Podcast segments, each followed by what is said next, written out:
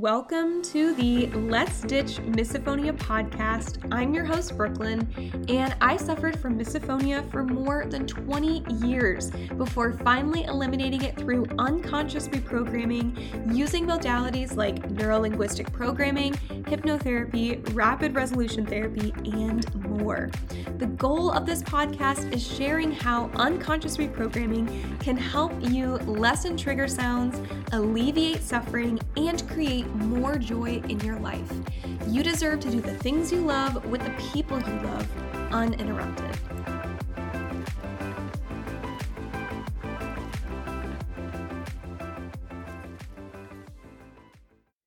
Welcome to another episode of the Let's Ditch Misophonia podcast. I am happy you are here.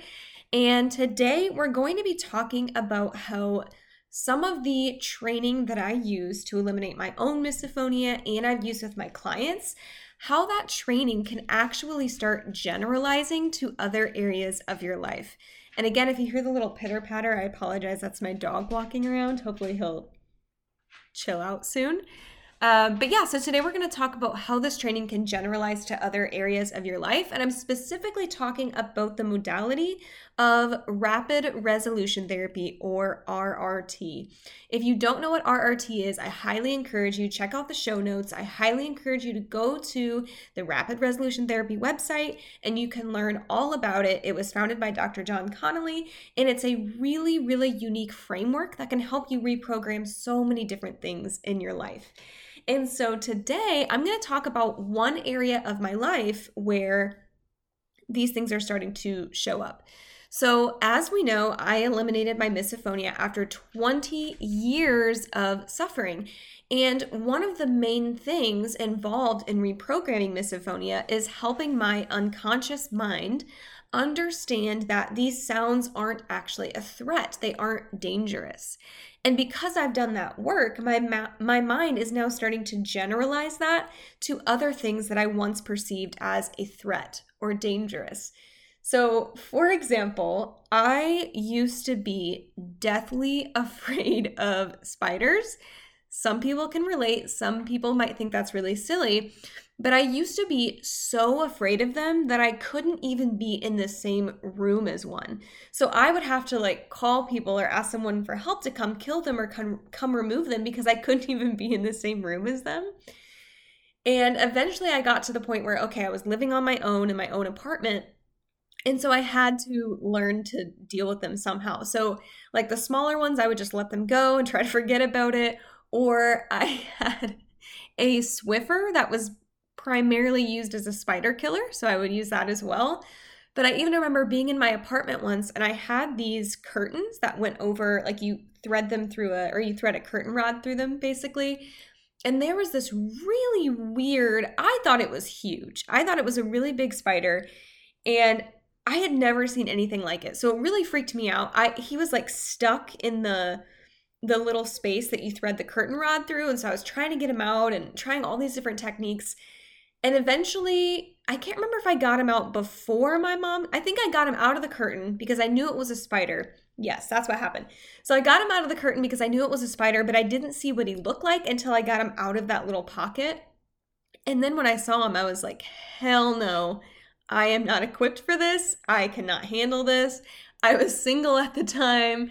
So who did I call? I called my mother, who came over. She only lived like five minutes away, so it wasn't a huge deal, but she had to come to my apartment. I think I was like 25 years old, 24 years old at the time, probably 24. And she had to come to my apartment to come get this spider, which she ended up like collecting in a Tupperware container or something and then throwing outside. But like that's how afraid I was. It would literally like my body would be shaking. I'd be crying. Like, that's how scared I was. It was a really serious phobia, right? And it's because my brain was seeing this creature and saying, okay, danger, threat. It was almost a response of like disgust, right? Like, I just, especially like killing them and squashing them, it just, it freaked me out. And I had this irrational fear that if I tried to go up to one and kill it, it would like jump back at me or something.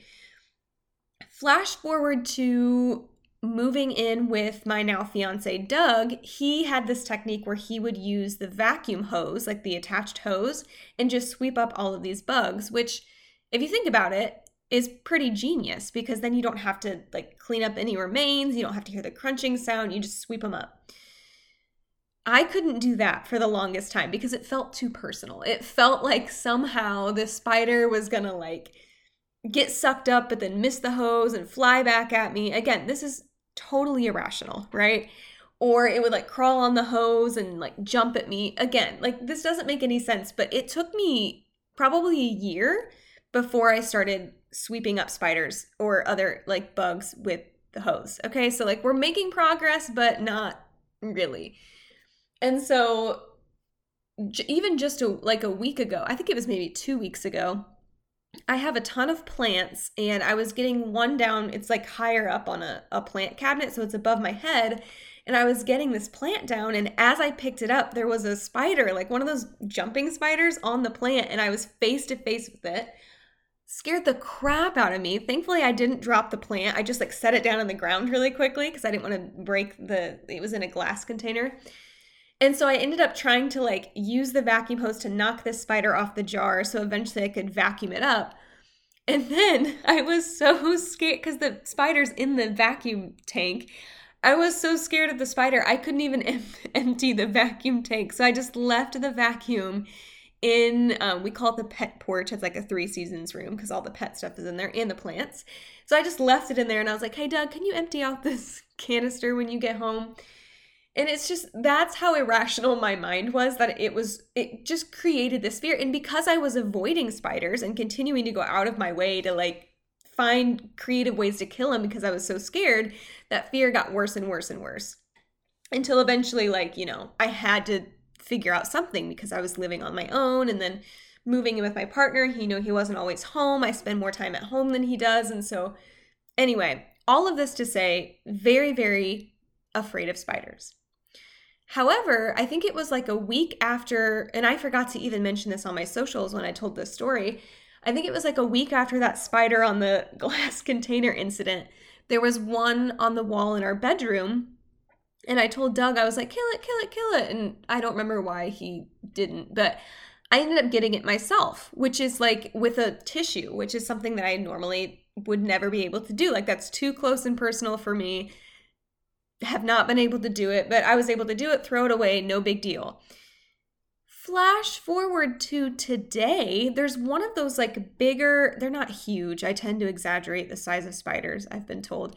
But there's one of those bigger, like, it's got to be at least dime sized. At least. You know what? My neighbor saw it, so check with him, okay? But it was one of those like dime sized jumping spiders. Again, the same one that I found on my plant, the one I was so afraid of that I like swept it up with a vacuum and then refused to touch the vacuum. And when I saw it, my first instinct was to get a cup and a piece of paper and release this thing outside.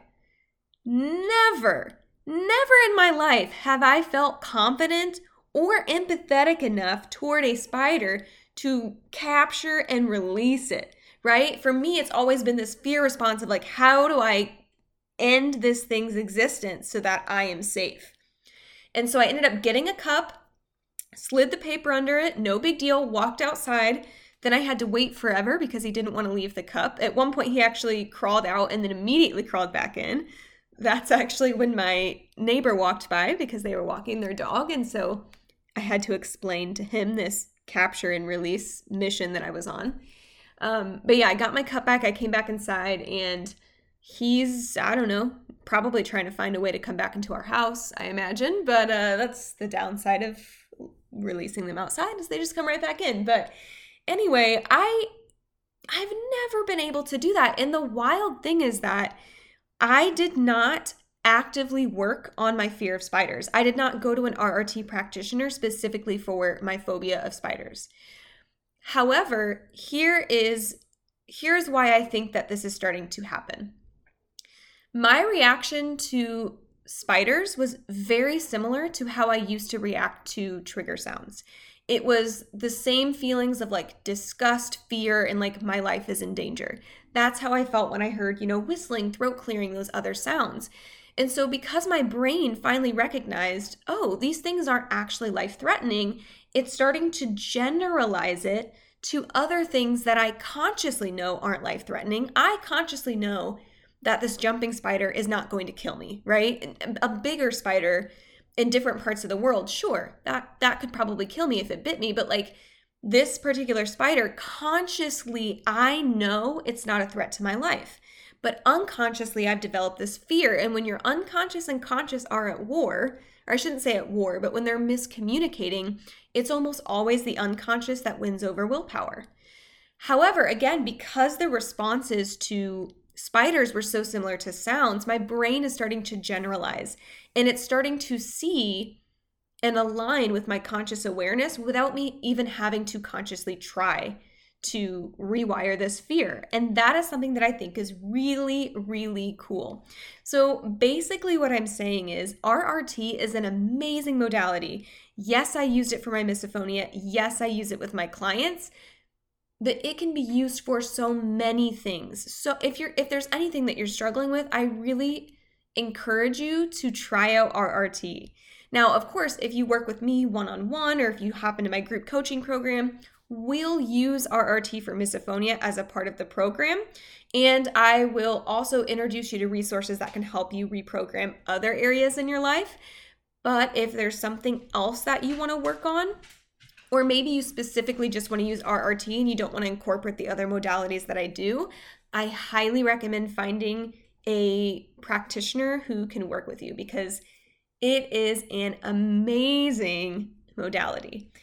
And the other thing that I wanted to talk about is that when I started, so I cleared my own misophonia and I knew right away I want to help other people do this. I talked about this in the first episode especially already being in the coaching space, I knew that, okay, it is now my mission to help other people get to where I'm at as well. And I was legitimately nervous that if I started working with people, it might re trigger my misophonia or I might develop it again because I'm spending so much of my time. Sorry, that's my dog whining. Because I'm spending so much of my time thinking about and talking about misophonia and I'm hearing the emotions and reactions and experiences of people who are still actively being triggered by it. And so I was really worried that that was going to, ha- you know, make misophonia redevelop in myself. But it's actually been the opposite. The more that I work with people, the more that I create these resources, it actually clears it for me even more because while I'm doing sessions with these clients, my unconscious mind is also soaking all of that up, which is just really, really cool. So I'm interested to see how this mindset is going to generalize to even more areas of my life. But I really wanted to put this episode together because it's something that I just experienced today, something that I thought was humorous because I, you know, again, the irrational fear that I had of, of spiders, it's probably more intense than maybe some other people have experienced to then being able to capture this thing and release it. I mean, it's a total it's a total turnaround. So I thought it was really cool and also again, just another plug for the modality of RRT. And if you are wanting to work one-on-one with me to use uh, RRT, we'll use EFT, hypnosis, meditation. There's all these different modalities that I combine for us to do together. If you want to work together to help lessen your trigger sounds, alleviate your suffering, create more joy in your life, you can check out the show notes. I have a link there where you can fill out an application for one on one coaching. Or you can also either sign up for the group program if we still have spots left, or you can hop on the waitlist for the next round. It is six weeks. The next round might be a little bit longer. We'll see. This is the beta launch, so we're kind of working out the kinks. And you get live coaching calls with me. You get all of these modules of content. There's workbooks, there's additional resources, there's audios and meditations. And there's just so much in that program that, again, is going to help you lessen the suffering that you experience from misophonia. And I'm so excited to offer that. So, thank you for listening to this quick episode. Make sure you leave a rating, leave a comment, and subscribe, and I will catch you in the next episode.